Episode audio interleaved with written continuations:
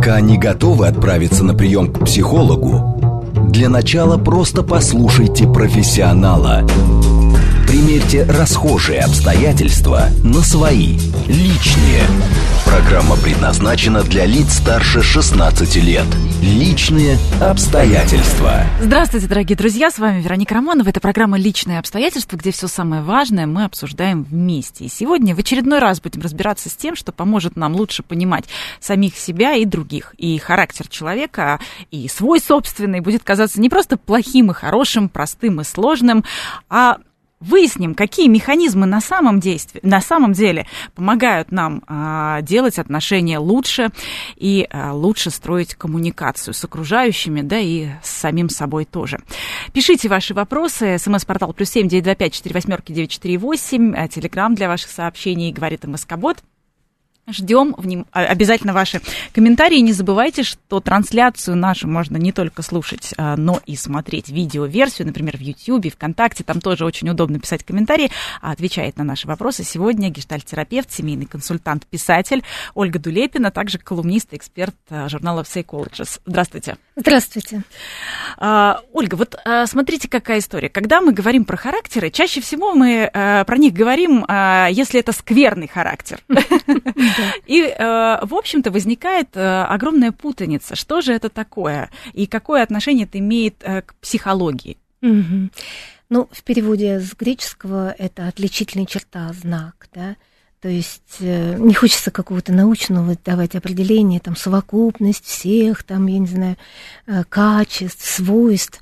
Ну, набор определенных отличительных характеристик, которые выделяют человека в окружении. И этот набор очень специфических, устойчивых каких-то характеристик, которые влияют на все стороны жизни человека и на его отношения, на поведение. Угу. Ну, а все-таки какие есть классификации, кроме хороший, плохой, сложный, простой, э, скверный, нормальный? Ну да, в быту мы именно так и делим, да. Классификации великое множество, и э, этим занимались и иностранные ученые, и российские, советские ученые, там Личко, Ганушкин, иностранные, там Нэнси МакВильямс, Стивен Джонсон. Э, ну, короче, масса классификаций. Да, вот я тоже, когда готовилась к нашему эфиру, обратила внимание, что классификаций много, путаница действительно большая, и причем э, даже количество этих самых характеров у всех разное. Сложная тема. Я очень понимаю вашу вот эту растерянность перед этой темой. И уж тем более у аудитории, мне кажется. Сама легла костьми, чтобы разобраться в ней, потому что мне, правда, было интересно. Вот когда вы книгу писали, да. Да, да, да, да.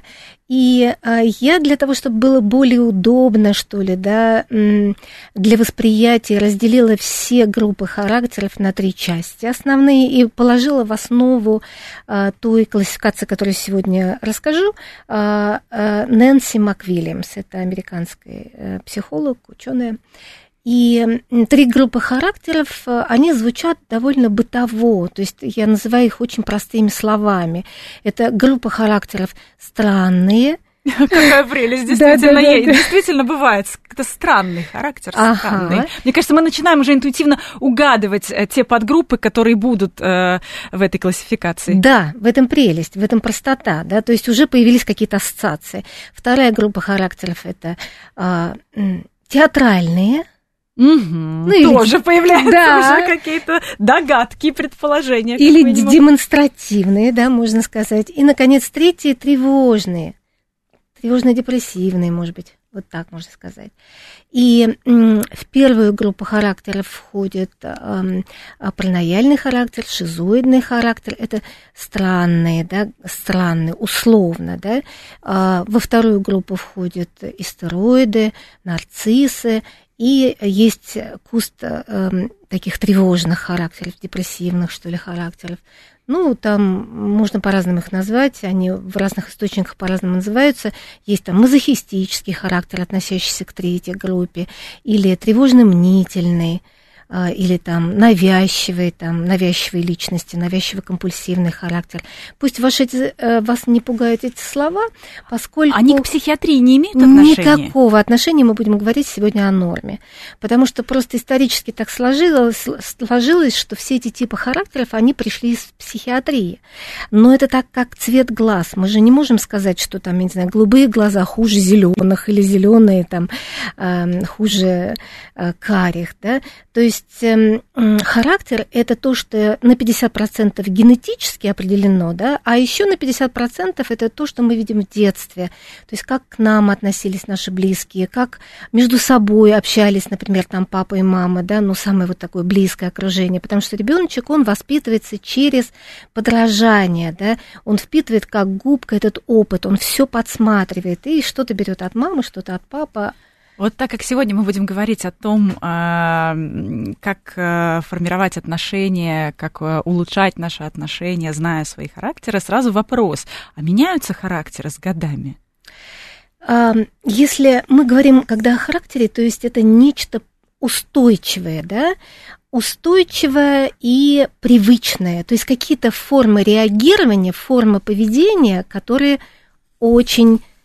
привычные и чаще всего тиражируются. Даже мы говорим о паттернах поведения.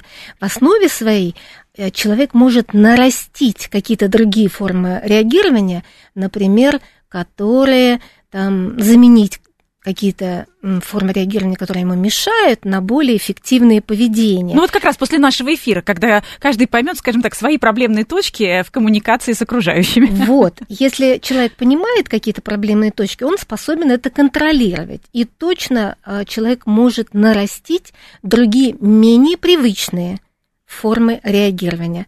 Вот. Но, к сожалению, в ситуации стресса, в ситуации сильного стресса, человек может опять э, скатиться вот на привычное. Ага, то есть, значит, э, то, что мы учитываем, когда мы э, классифицируем характеры, э, вот вы уже сказали, это э, реакция на стресс, да? То, что помогает нам определить и свой собственный характер, и характер окружающих. Не совсем поняла. Ну, вот реакция, реакция на, на стресс, она, в общем, определяет, к какой группе характеров э, относится человек. В том числе, но не основное. Не основное. Просто я хочу сказать, что э, именно в ситуации стресса человек меньше может контролировать неадаптивные формы поведения. Вот это вот главное. Угу. Хорошо. Тогда какие у нас есть реакции, которые нам помогают э, классифицировать по трем основным группам? Да, характера? Давайте я расскажу. Вот, например, какие-то общие вещи о странных. Это люди с параноидальным или шизоидным характером. Их объединяет... Не пугайтесь только этих названий, потому что когда мы... Я да, произношу... сегодня говорим о норме, да, это как раз термины психологии. Я, я говорю слово «шизоид», это не значит, что человек болен шизофренией, понятно, да? Или когда я называю человек там паранояльный, паранояльный характер, норма, да? То есть никакого отношения не имеет это, как, скажем, к паранояльному расстройству личности, да, к психопатии. Мы говорим о норме, как цвет глаз. Угу. И вот в этой группе этих людей объединяет какое-то такое необычное, может быть, даже эксцентричное поведение. И эти люди, они, их объединяет то, что основная как бы эмоция, такая привычная, что ли, эмоция на внешние раздражители, это страх и, и даже, может быть, ужас. И иногда кажется, что люди эти не в контакте со своими чувствами, И, но на самом деле там, может быть, буря какая-то, да, а, но сам человек, вот шизоидный или паранояльный, он не всегда способен озвучить эти эмоции и понять, что с ним происходит. То есть как бы затрудненный контакт с собственными переживаниями. В то же время в каждом характере есть нечто, ну, условно слабая сторона, да, а есть нечто, что гарантирует успех. И вот а, именно параноялы и шизоиды, они... такие, знаете, аналитики, это прям очень сильная их сторона. Они улавливают сложные причинно-следственные связи, закономерности. Но при этом свои чувства не улавливают. Нет, с этим потруднее, с этим потруднее. Но это не значит, что совсем не улавливают, да? Вот. А они способны проникать в суть вещей, как бы схватывать эту суть вещей и способны очень логично доносить свою мысль. То есть в споре это точно их неоспоримое преимущество.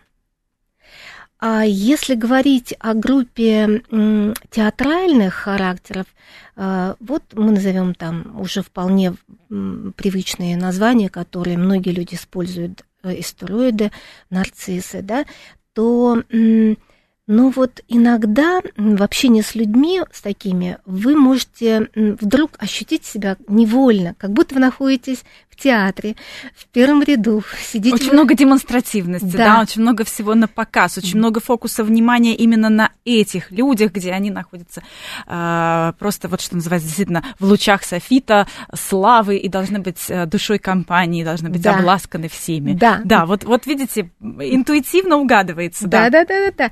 Нарочито, да, что-то такое, люди в образе, да. И причем актер на сцене, ну, условно мы говорим, да, он может играть очень достаточно достоверно, а иногда вызывает даже некоторое чувство, что это как-то слишком нарочито и, и, и, и чувство недоверия, что ли. Но все равно люди в образе, да? Люди, которые любят находиться в центре внимания. Но что привлекает в этих людях? Они обычно очень успешные, они занимают такое положение в обществе достаточно высокое, и очень много жизненной энергии. И мы можем завидовать этим людям, вот их достижениям, этому успеху. В то же время может вызывать печаль какую-то, ну, например, когда мы чувствуем, что нас используют, или, или, или, или вызывать на уровне ощущений, вот это ощущение холода. Может быть, нас обесценивают в какой-то момент. Да, да, да, да. Вот, холода, когда мы видим, когда человек, насколько человек поглощен самим собой, а нас может не замечать. Но это очень, очень успешные люди. То есть жизненной энергии столько, и они прям добиваются много, много чего. Так, это вторая группа, и у нас mm-hmm. еще есть третья, тревожные. И тревожные, да. Эти люди прям какие-то виртуозы общения, то есть мы всех любим, мы испытываем к ним симпатию, то есть в основе их успеха как раз та симпатия, а, сопереживание, сочувствие, там, которое они к себе вызывают. И в отличие там, от, скажем, театральных, которые в погоне, ну или даже от тех же странных, а, значит, в погоне за успехом могут там бесконечно там биться головой об стенку, там что-нибудь там добиваться, добиваться, добиваться. Эти люди, они не прилагают особых усилий, потому что э, двери открываются гостеприимно, э, сами. С, сами, да, на том простом основании, что эти люди вызывают симпатию. Потому что они очень эмпатичные? Они эмпатичные, и они такие мягкие, боязливые, они теплые. Теплые. Теплые тревожные. То есть группа тревожных еще может быть переименована в теплые. Да, да. Прекрасно. Можно. Хороший, хороший характер. Мы обычно так говорим. Хороший. А, то есть вот тот самый характер, который мы почти никогда не обсуждаем, да. это, оказывается, группа тревожные. Ну, потому что про хороший характер что тут скажешь? Просто все нормально, все хорошо, да? Да, да, да, а, да. Но сами эти люди, наверное, живут ну, с какой-то болью, поскольку быть хорошим – это очень большое испытание. Быть для всех очень хорошим – это значит практически не обращать внимания на себя. Да, это значит, не учитывать собственные потребности и желания, да. Угу, действительно, это так. Вот сейчас будем разбираться, значит, какие, какие черты э, нужно подкручивать, но в первую очередь хотелось бы вот все-таки так или иначе э, за, наши защитные реакции, э, чувства людей э, вокруг нас. Это все мы учитываем, когда мы пытаемся понять, к какому типу характера относится либо э, наш близкий человек, собеседник, или мы сами, да? Угу. Да, то есть э, есть определенные четкие критерии, по которым можно соотнести себя или своего мужа, партнера, жену, да, вот к определенному типу характера. Ну, там сегодня мы разберем, может быть, шесть-семь да, типов характеров. И основной критерий, про остальные критерии можно забыть. Вот основной критерий – это, только не пугайтесь, тип психологической защиты. То есть, посмотрите, Это Фрейд, который ввел вот это вот понятие психологическая защита. Ведь, по сути, это такая военная, да, тематика, ну, лексика военная. Защищаться. Зачем вообще человеку защищаться? Зачем люди используют психологические защиты, казалось бы? Но это что-то, наверное, из, еще из нашего рептильного мозга, да, для того, чтобы остаться в живых. Спастись от дикого зверя. Да, да, да, да. Когда есть определенные древние структуры головного мозга, да, действительно, рептильный мозг. Какие и у нас есть реакции? Какие у нас есть защитные реакции? Основные реакции — это бить, атаковать, сражаться, либо убегать, либо притвориться мертвым. То есть, ну, замирать. Да, да, да. Некоторые, некоторые животные именно так и делают. Видела это своими глазами. Это у- удивительно. Видела как, видела, как кошка пыталась поймать белку, и белка играла в то, что а, она уже, в общем-то, все, не живая. Только кошка потеряла к ней интерес и, и начала отходить, и белка быстро раз и, и ускакала. И, кстати, можно наложить прямо на эти три группы характеров. А вот давайте попробуем. Ну, вот, вот это очень просто. То есть, вот, к примеру, шизоиды. Кто будет убегать, как вы думаете? А, а вот давайте, давайте. Кто испугается, кто боязливый? Это как раз вот тревожные, да? Тревожные, а да. Кто будет сражаться? Наверное, нарциссы будут сражаться. Да, нарциссы и стероиды, потому что это их очень сильная сторона. Они скорее, ну, это не в их правилах отступать, да? Они скорее других заставят эм, отступить и согласиться, да? Ну, вот давайте, давай, давайте разбираться со странными. Вот шизоиды, что, угу. что непосредственно с ними? То есть это в группе странные, я, я просто видела вашу классификацию, угу. там есть шизоиды и параноялы. Да, шизоидная личность. То есть э, такие достаточно закрытые люди, да, э, и им трудно говорить о чувствах. И если вы замужем за шизоидной личностью или женаты, да, то э, трудно, трудно вывести человека на диалог. То есть не очень понятно, что он думает. Ну, хорошо, что он думает, то он скажет. Но вот что он чувствует, да, что он хочет, он это не вербализует, он это не озвучивает. То есть такой черный ящик, по сути. Ну да, то есть непонятно. И тогда трудно вот то, что называется близостью, да, вот...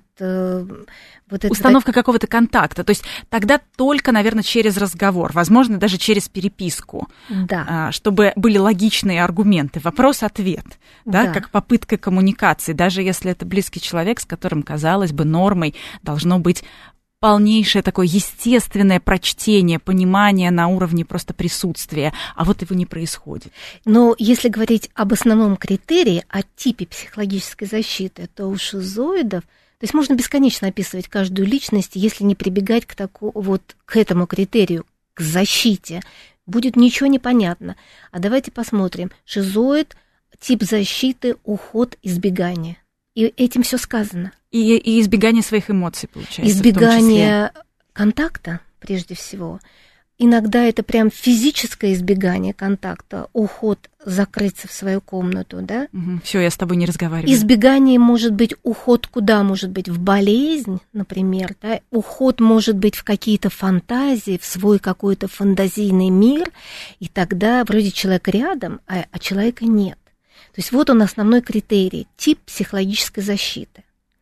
Ну и, наконец, второй критерий, я о нем еще не сказала, это... привычные эмоции. На самом деле любой человек, он использует все типы психологических защит, просто какие-то защиты наиболее часто использует. И, конечно, человек любой переживает всю гамму, чист, всю гамму чувств, и шизоид тоже всю гамму чувств может переживать. Но, Но что-то как... чаще. Да, какая-то эмоция более привычная. И вот у шизоидов и параноялов у них привычные эмоции страх и ужас.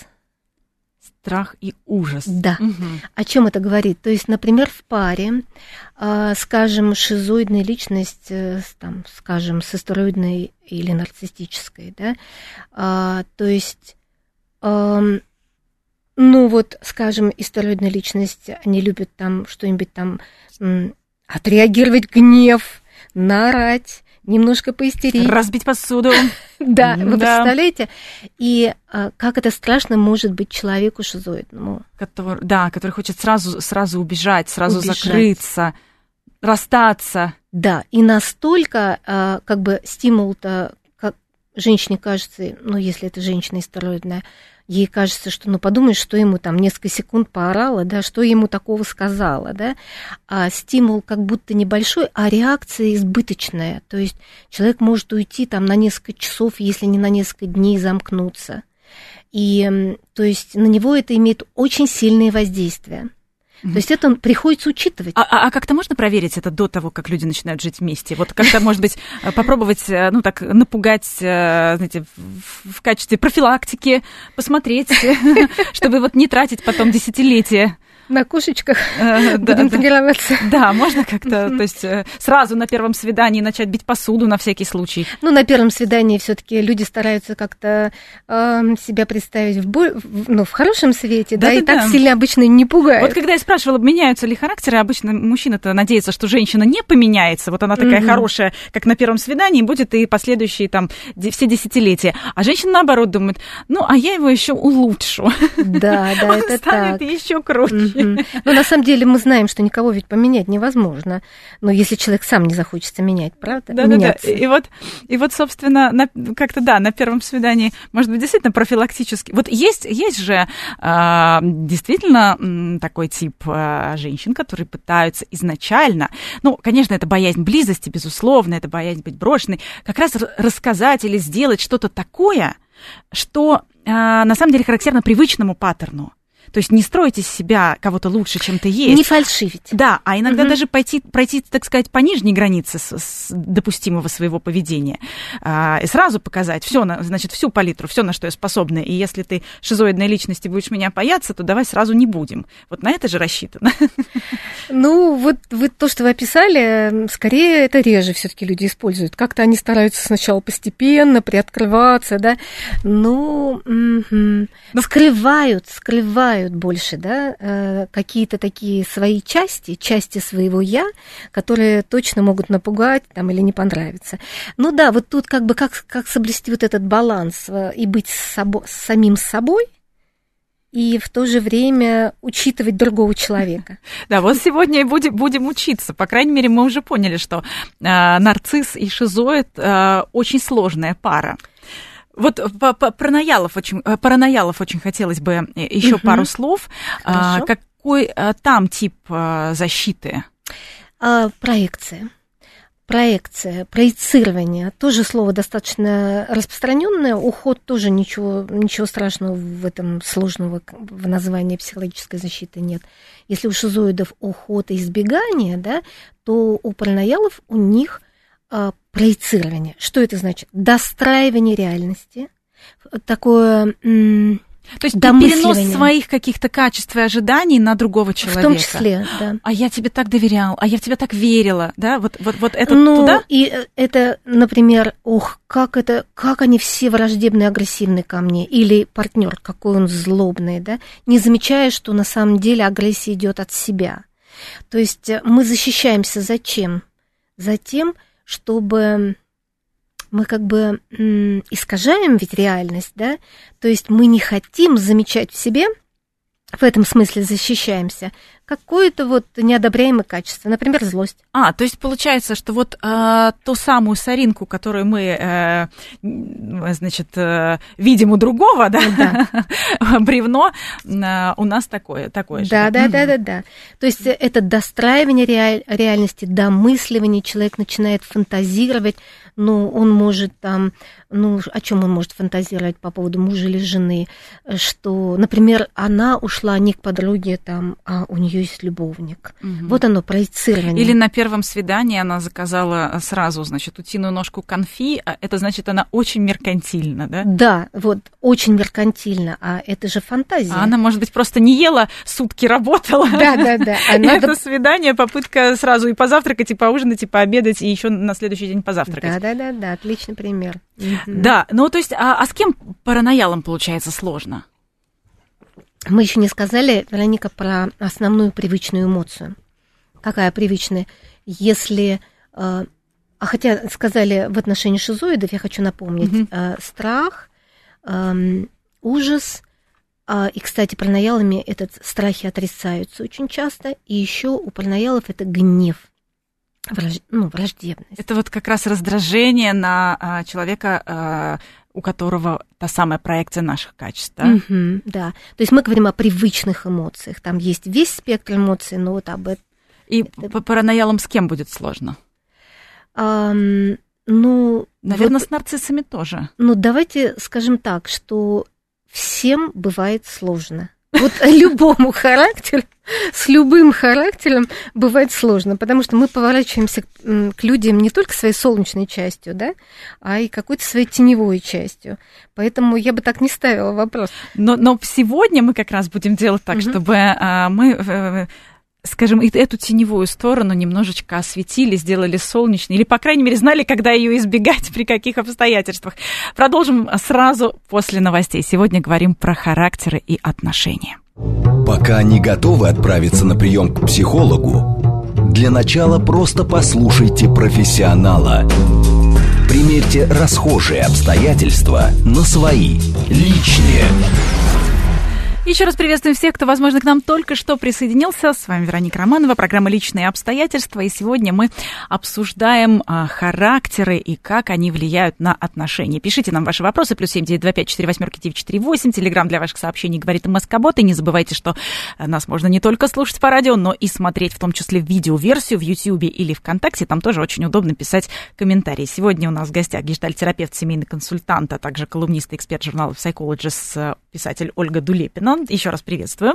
И много сообщений как раз о том, как же определить характер, как же определить характер. Вот мы, в принципе, прошлись по странным, то есть вы нам помогли в три большие группы, так сказать, закатать все те огромные, огромную, в ту, то, всю ту огромную классификацию характеров, которые существуют. И вот мы пошли, прошлись по странным. Туда входят шизоид, шизоиды и параноялы. Значит, у шизоидов основная защитная эмоция – это страх для тех, точнее так, основное это избегание, да, защитная реакция, а основная эмоция это страх. А у параноялов гнев как основная эмоция и проекция. Страх, гнев и проекция как тип психологической защиты. Угу. То mm-hmm. есть э, страх тоже, да, у них, бывает. Конечно, у параноялов. Да, угу. да, да. А, основной эмоции. А в работе, вот, кстати, параноялы, они насколько эффективны? Мегаэффективные, профессионалы. Их разыскивают э, директора по персоналу во всех компаниях. Это тип прагматик. Через систему тестов их выявляют. Потому что все, чего они хотят, они добиваются. То есть вот такие... Идеальный если, научный работник. Ну, если они что-то хотят добиться, да, если они вдох, вдохновились какими-то целями, да, или ценностями, они способны повести за собой и вот быть очень успешными. Угу. Ну и шизоиды, наверное, э, так как у них избегание, то, наверное, какие-то публичные профессии для них очень э, тяжелые, сложные. Да. Но есть э, тип театральный. Да. Для них публичные профессии – это, что называется, самое то, что надо. Как это, рыба да? в воде, да, потому что они любят быть в центре внимания. Нарциссы – это тип защиты, если мы говорим о защитных механизмах, а это основной критерий, то это обесценивание и идеализация. Угу. То, то есть, есть я своего партнера сначала возвышаю, да. э, ставлю на постамент, он самый лучший. Mm-hmm. На первом свидании я уже вижу, как мы с ним, значит, поженились, и у нас э, пятеро детей, а потом обесценивание. Я его избыточно идеализирую, потому что на первых порах мы все идеализируем, да, это нормально. Я избыточно его идеализирую, то есть я не нахожусь в реальности, да, mm-hmm. а потом в какой-то момент его просто... Сбрасываю с постамента. Да, очерняю даже. И вот им рекомендации как раз находиться где-то посередине. То ну есть... и тоже получается, что если мы начинаем общаться с человеком, который избыточно нас в том числе mm-hmm. идеализирует, скорее всего, это нарциссическая личность. Либо да? истероидная, да. Mm-hmm. Ну, хотя у, у них там свои защиты. Да, расскажу. И вот как раз абьюзивные отношения, наверное, именно с этими характерами-то и получаются. И если характер норма, никаких абьюзивных отношений. Просто вы можете чувствовать порой там высокомерие со стороны нарциссической личности, или там холод, может быть, может быть, трудно достичь близости, да, они могут быть неприступны, эмоционально холодны, близость создать трудно, да. Но... А какая основная, кстати, эмоция у нарциссов? Стыд. Стыд. Стыд за то, что я недостаточно хорош? То есть у шизоидов ужас, у параноялов страх, не просто страх, а страх позора, страх стыда, а у нарциссов стыд. стыд. То есть получается, что это такой комплекс самозванца, да, немножечко? Um... Что я не, не, ну, недостаточно хорош. Нет, потому я пытаюсь... что... нет? нет, я, наоборот, прекрасен. Ну, если в этой фазе, когда ага. я идеализирую себя, я прекрасен, а недостаточно хорош, я никчемный, и все во мне разочаруются, и безвозвратно это в стадии самоуничижения. Угу. То есть, в принципе, нарциссов можно все время хвалить, восхищаться и, ну, как-то помочь им общаться с нами помягче и получше, да? Пробовать установить теплые отношения, говорить о своих чувствах, о том, как непросто, когда нет тепла. Ну, потому что это, это норма, это характер нормы, и нарциссическая личность может поворачиваться своими теплыми сторонами, учитывать. Все это как-то в диалоге можно прояснять. Если друг к другу не приближаться и не говорить о том, в чем партнер нуждается, да, от нарциссической, в частности, личности, то а как тогда человек узнает? Угу. Так, кто еще у нас есть в группе театральной? Истероидная личность. О, это действительно, вот те самые сцены. Сцены, и не обязательно женщины это. Сцены могут устраивать и мужчины, и быть весьма театральными, и демонстративными, да. И основной тип психологической защиты или личностной защиты – это э, отреагирование. Да, и вытеснение, ну, больше мы знакомы вот с этой частью отреагирования, поистерить, по, по, там, поорать, да, как-то снять напряжение через вот этот, вот, через срыв какой-то, устроить сцену, ну, вот что-то вот. Истерику, истерику, да, в общем-то, да, да, да. В общем-то, истерику, да. Да, и поэтому... сцена, да, само слово говорит опять за себя, то есть опять да. мы в театре. Не зря мы в группе театральных, да, да сейчас да. с вами находимся. А какая основная эмоция, самая частая у э, истероидов? Стыд тоже. Тоже стыд, угу. да? Это, этих, эти два характера объединяет вот это привычные эмоции, привычные. Им все эмоции доступны, но чаще они переживают стыд. Вообще стыд – это такая эмоция, ее очень трудно понять, идентифицировать, поймать за хвост. Вот это такое сложное переживание, которое человека вообще дезактивирует, парализует. Но стыд – это такая социальная эмоция, это то, что помогает нам, в общем-то, понимать наши ошибки и исправлять их. Да, она весьма полезна, да. Да, бывает избыточно. Все хорошо в норме. А чего стыдятся э, истероиды? Как раз э, тем, что они вот, вот таким образом защищаются, я имею в виду истерики, крик, и им за это стыдно? За свое какое-то несовершенство. То есть э, нарциссы и истероиды, они стыдятся своего какого-то несовершенства. И очень нуждается, да, вот в этих поглаживаниях, быть в центре внимания, очень боятся разочарования, что в них разочаруются. Это прям страшнее страшного. Прям. Ну да, вот комплекс самозванца. Действительно ли я достоин этого места в лучах софитов? Действительно ли они меня все любят? А по-настоящему ли они меня любят? Да? А угу. Настолько ли сильно? Угу. А может быть, надо еще сильнее? А иногда я открываю ногой дверь, и я прям... уверен в себе, я прям соверш... само совершенство, я знаю, как я хорош. То есть мы не забываем про то, что это качели. То есть это как такая это дуаль... дуальная стороны. Пара, да? Да, угу. да. Угу. Но это больше про нарциссов, да, идеализация и обесценивание. Истероиды – это то отреагирование. То есть и себя в том числе, вот, вот нарциссы и себя. И себя, и окружающих. Конечно, угу. и окружающих. А, а истероиды? А истероиды – это отреагирование, и вытеснение. То есть мы защищаемся, мы вытесняем часть информации, которую мы не хотим ее видеть. Ну, например, что партнер к нам охладел, да? Мы вытесняем эту информацию. Мы не хотим это знать, поэтому это называется защитой. Для того, чтобы сохранить себя, свою самооценку. Не у всех самооценка настолько эластична, в частности, чтобы, например, узнать о себе что-то плохое, ну, познакомиться с собой, с какими-то негативными своими чертами. Человек защищается от этого. Угу. Так, переходим к третьей группе э, характеров, э, тревожные. Угу. Вот эти э, самые тревожные, которые мы в первой части нашей программы назвали как самые удобные характеры. Ну, такие они приятные, такие очень люди, теплые. Для им важна вот это вот установить какие-то теплые сердечные связи, для них важна. А, Кто входит в группы тревожные? Ну, давайте назовем пару характеров. Это тревожно-мнительный, например, да, потом мазохистический характер. Ну, еще есть там посложнее название навязчивой личности или там навязчиво-компульсивной личности. Но вот всех их объединяет привычные эмоции. Это вина. Видите, как все по-разному. Mm-hmm. Вина. А защиты разные. А вина за что? Это может быть реальная вина, может быть навязанная вина, то есть вина может быть всякая разная, ни за что. Как какие-то установки, да, может быть, в детстве. Да, да. Когда а, ребенок воспитывался, и ему нужно было любовь заслужить. Да. Когда... Для этого быть хорошим. Угу. И вот, в частности, если взять депрессивно-маниакальный тип, да, то здесь как бы опять две, как цикл, два, две стадии, два цикла, да, то есть человек то уходит в манию, то в депрессию. Мания – это когда вплоть до ликования, восторга, да. То есть а... хорошее, такое хорошее настроение, да, на подъеме. Глаза горят. Угу. Встали, побежали. Да, очень много энергии, возбуждения. И когда вот это возбуждение спадает, и торможение наступает, и человек в, депресси... в депрессивном таком состоянии.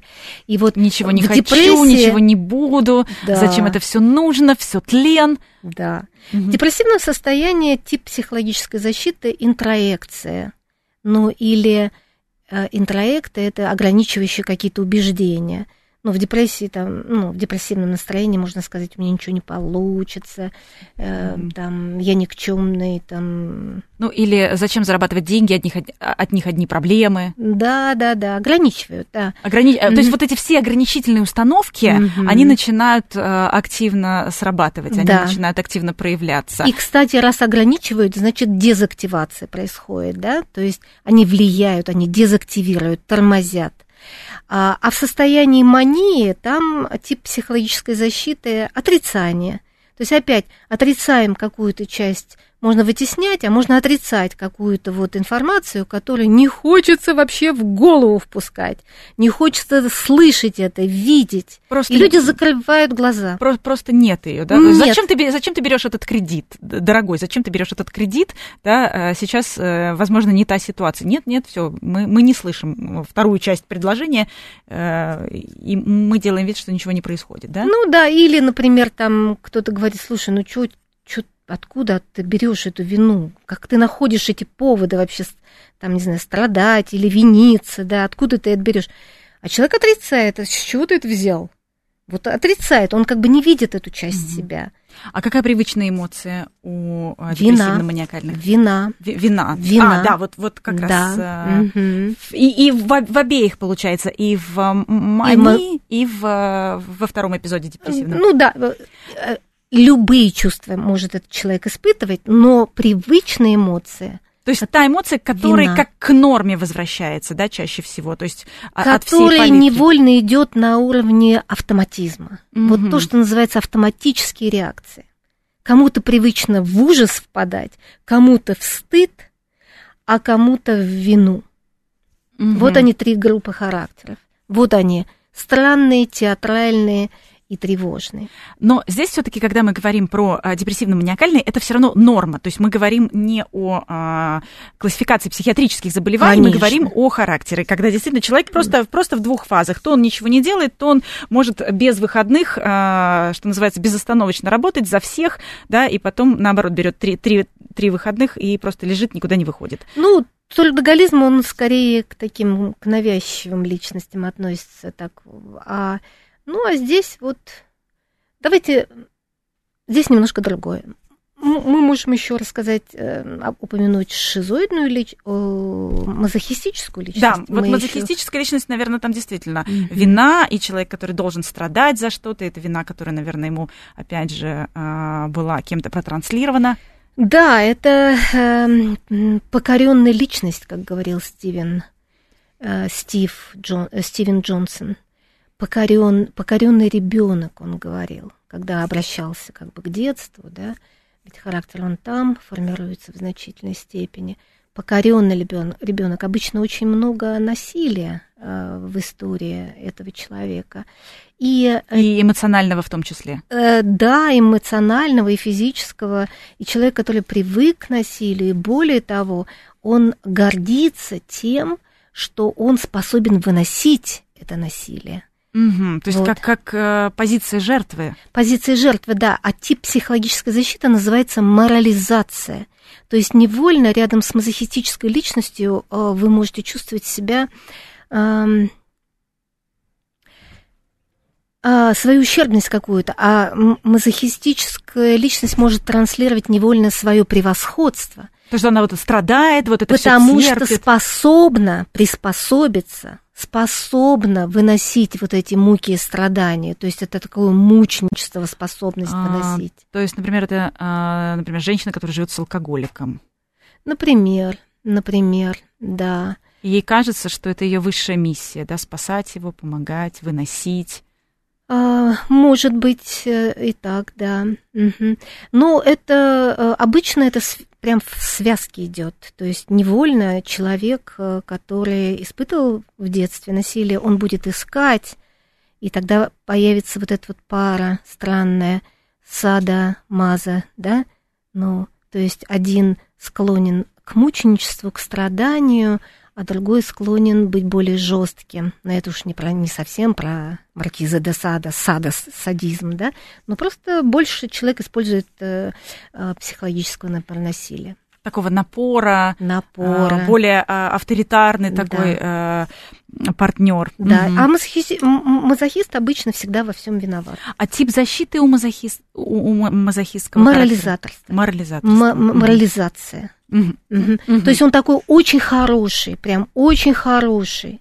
И мы будем просто восхищаться тем, как он может э, выносить, ну, э, ну, быть таким вот уступчивым, там, хорошим малым, не брать деньги, там, я не знаю, за свою работу. Там, mm-hmm. Mm-hmm. Вот так.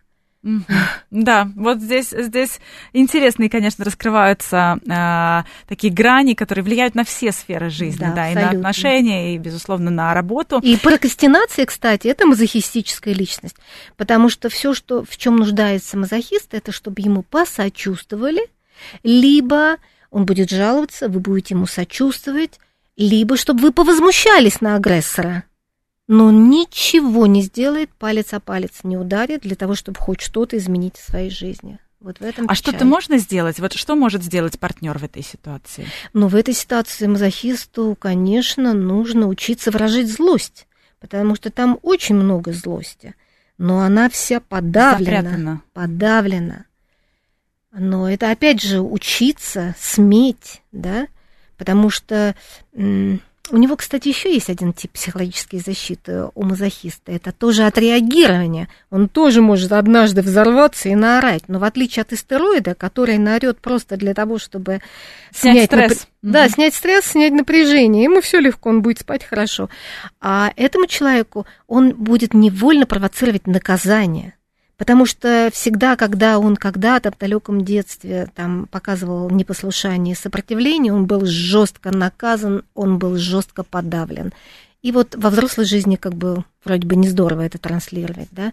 Уже нужно отстаивать себя, говорить о злости, говорить о своих границах, что подходит, что не подходит.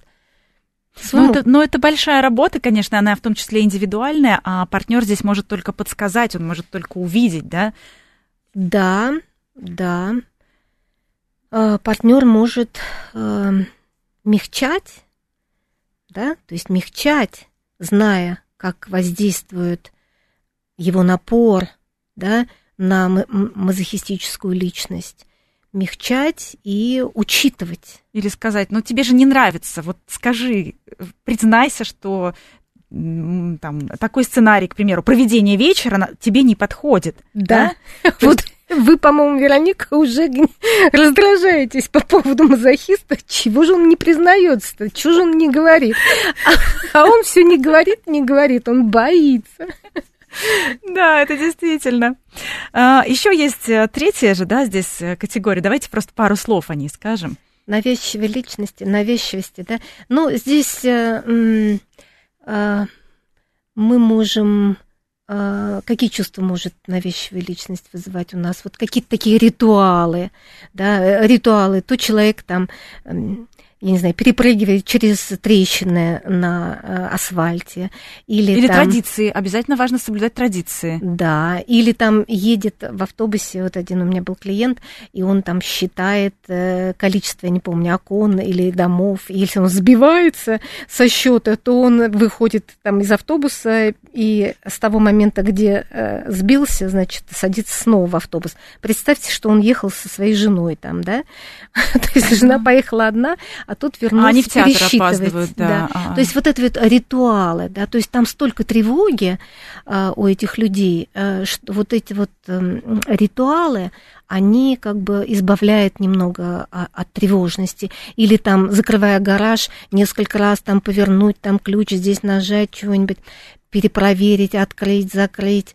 Ну, то есть, с одной стороны, неплохо бы иногда вообще проверить утюг, он действительно выключен или нет. Но здесь какая-то избыточность, да, вот эти вот ритуалы, мыть руки бесконечно. Или вот э, самоповреждение, да, бывает э, у навязчивых личностей. Что партнер может в этой ситуации э, как-то сделать, помочь? Порекомендовать специалиста или можно как-то просто немножко смягчить, опять же? Ну, здесь люди, поскольку речь идет о компульсивных каких-то расстройствах и навязчивостях, здесь, может быть, и азартные игры, и всякие зависимости от психоактивных веществ. Ну, лучше, конечно, все-таки идти. Показаться к специалисту. Это уже случай, да. Мы поэтому да. эту группу практически а, здесь и Она не, сложная, не там разбираем. Сложный типы защит, поэтому мы даже не разбираем, а чуть-чуть касаемся. Но тем не, тем не менее, вот если, например, мы общаемся с кем-то, и этот характер настолько хороший, приятен, то, скорее всего, это либо депрессивно-маниакальные, да, либо, либо мазохисты. Такие беспроблемные для партнера. Я бы сказала, что весь куст тревожных характеров – это очень приятные люди. Приятные, хорошие, теплые люди. Для них важно установление какой-то теплой сердечной связи. Вот это их отличает. Может быть, в них нет столько энергии, как, скажем, в театральных, да, нарциссы, стероидных. Или в параноялах. Да, или в параноялах, да, нет столько жизненной энергии, но они, они, они по-своему хороши и притягательны. Что делать а, все-таки человеку, зная и понимая, опять же, свой характер, еще раз, мы определяем по нашей угу. защите, угу. потому как мы спасаемся, что мы делаем, избегаем и, или а, проецируем, да, угу. а, мы, опять же, определяем по нашей привычной реакции вина, стыд, гнев и так далее. Как подкрутить, чтобы и людям рядом было приятнее? Как... Контролировать. То есть вот зачем мы все это рассказываем? Чтобы у людей появилась осознанность, чтобы они начали искать. А кто же я? Это же бесконечно интересно понять, кто я. И как я, если я ничего о себе не знаю, если я сам себе слепая зона сплошная, то я ничем не могу, ничего не могу контролировать. Ну и помочь ну, то есть, человеку рядом тоже да, не могу. Да, шизоидам нужно ну, больше вовлекаться в отношения, да, больше вовлекаться, быть включенными в отношения, не отчужденными, а включенными. Даже если эта реакция появляется, нужно себя немножечко да. через заставить. Не могу, через зону комфорта, да. Ну, вообще все в жизни изменения, они происходят через то, что мы делаем что-то непривычным образом, преодолеваем зону э, дискомфорта. Вот я, я прям показываю э, Ушки, вы, да? уши, я сам себя за уши тяну и становлюсь более включенным. Я начинаю разговаривать со своим мужем и женой, хотя мне не хочется говорить, и не хочется говорить о чувствах. Параноялам нужно контролировать свой негативизм. Э, то есть вот... Э, э, И они достаточно критичны. Они могут критиковать партнера, что-то вроде делать его правильным, замечания ему делать. И вот этот негативизм, негативное мышление, да, им нужно контролировать. И контролировать свою враждебность, которую они отрицают. Угу. И помещают в других людей. С театральными здесь что? Немножечко смещать фокус с себя на других людей? Да, учитывать других людей, потому что э, э, нарциссы и истероиды, они поглощены сами собой. То То есть, смотрите, если тревожные, наоборот, они настолько ориентированы Вовне. на других людей, mm-hmm. и быть для них удобными, податливыми быть, да, вот, и себя забывают. Здесь другая крайность. Значит, учитывать другого человека, его чувства, его желания. То есть театральным нужно стать немножечко тревожными. А тревожных мы с вами сегодня даже чуть-чуть переименовали в теплых, в теплых, мягких, удобных. Да, да, да. Ну и, собственно, тревожным нужно бороться с чувством вины. Да, и, и как раз смещать фокус на себя и почаще спрашивать, да. а чего же я на самом деле хочу? И различать реальная вина или навязанная. Кем-то со стороны. Спасибо огромное. Тема, на самом деле, неисчерпаемая, но мы, мне кажется, ее охватили. Действительно, я надеюсь, это многим поможет улучшить отношения и с окружающими, да и с самим собой тоже. Спасибо большое. Ольга Дулепина была сегодня у нас в гостях. Мы обсуждали характеры и как они влияют на отношения. Это личные обстоятельства. До встречи через неделю.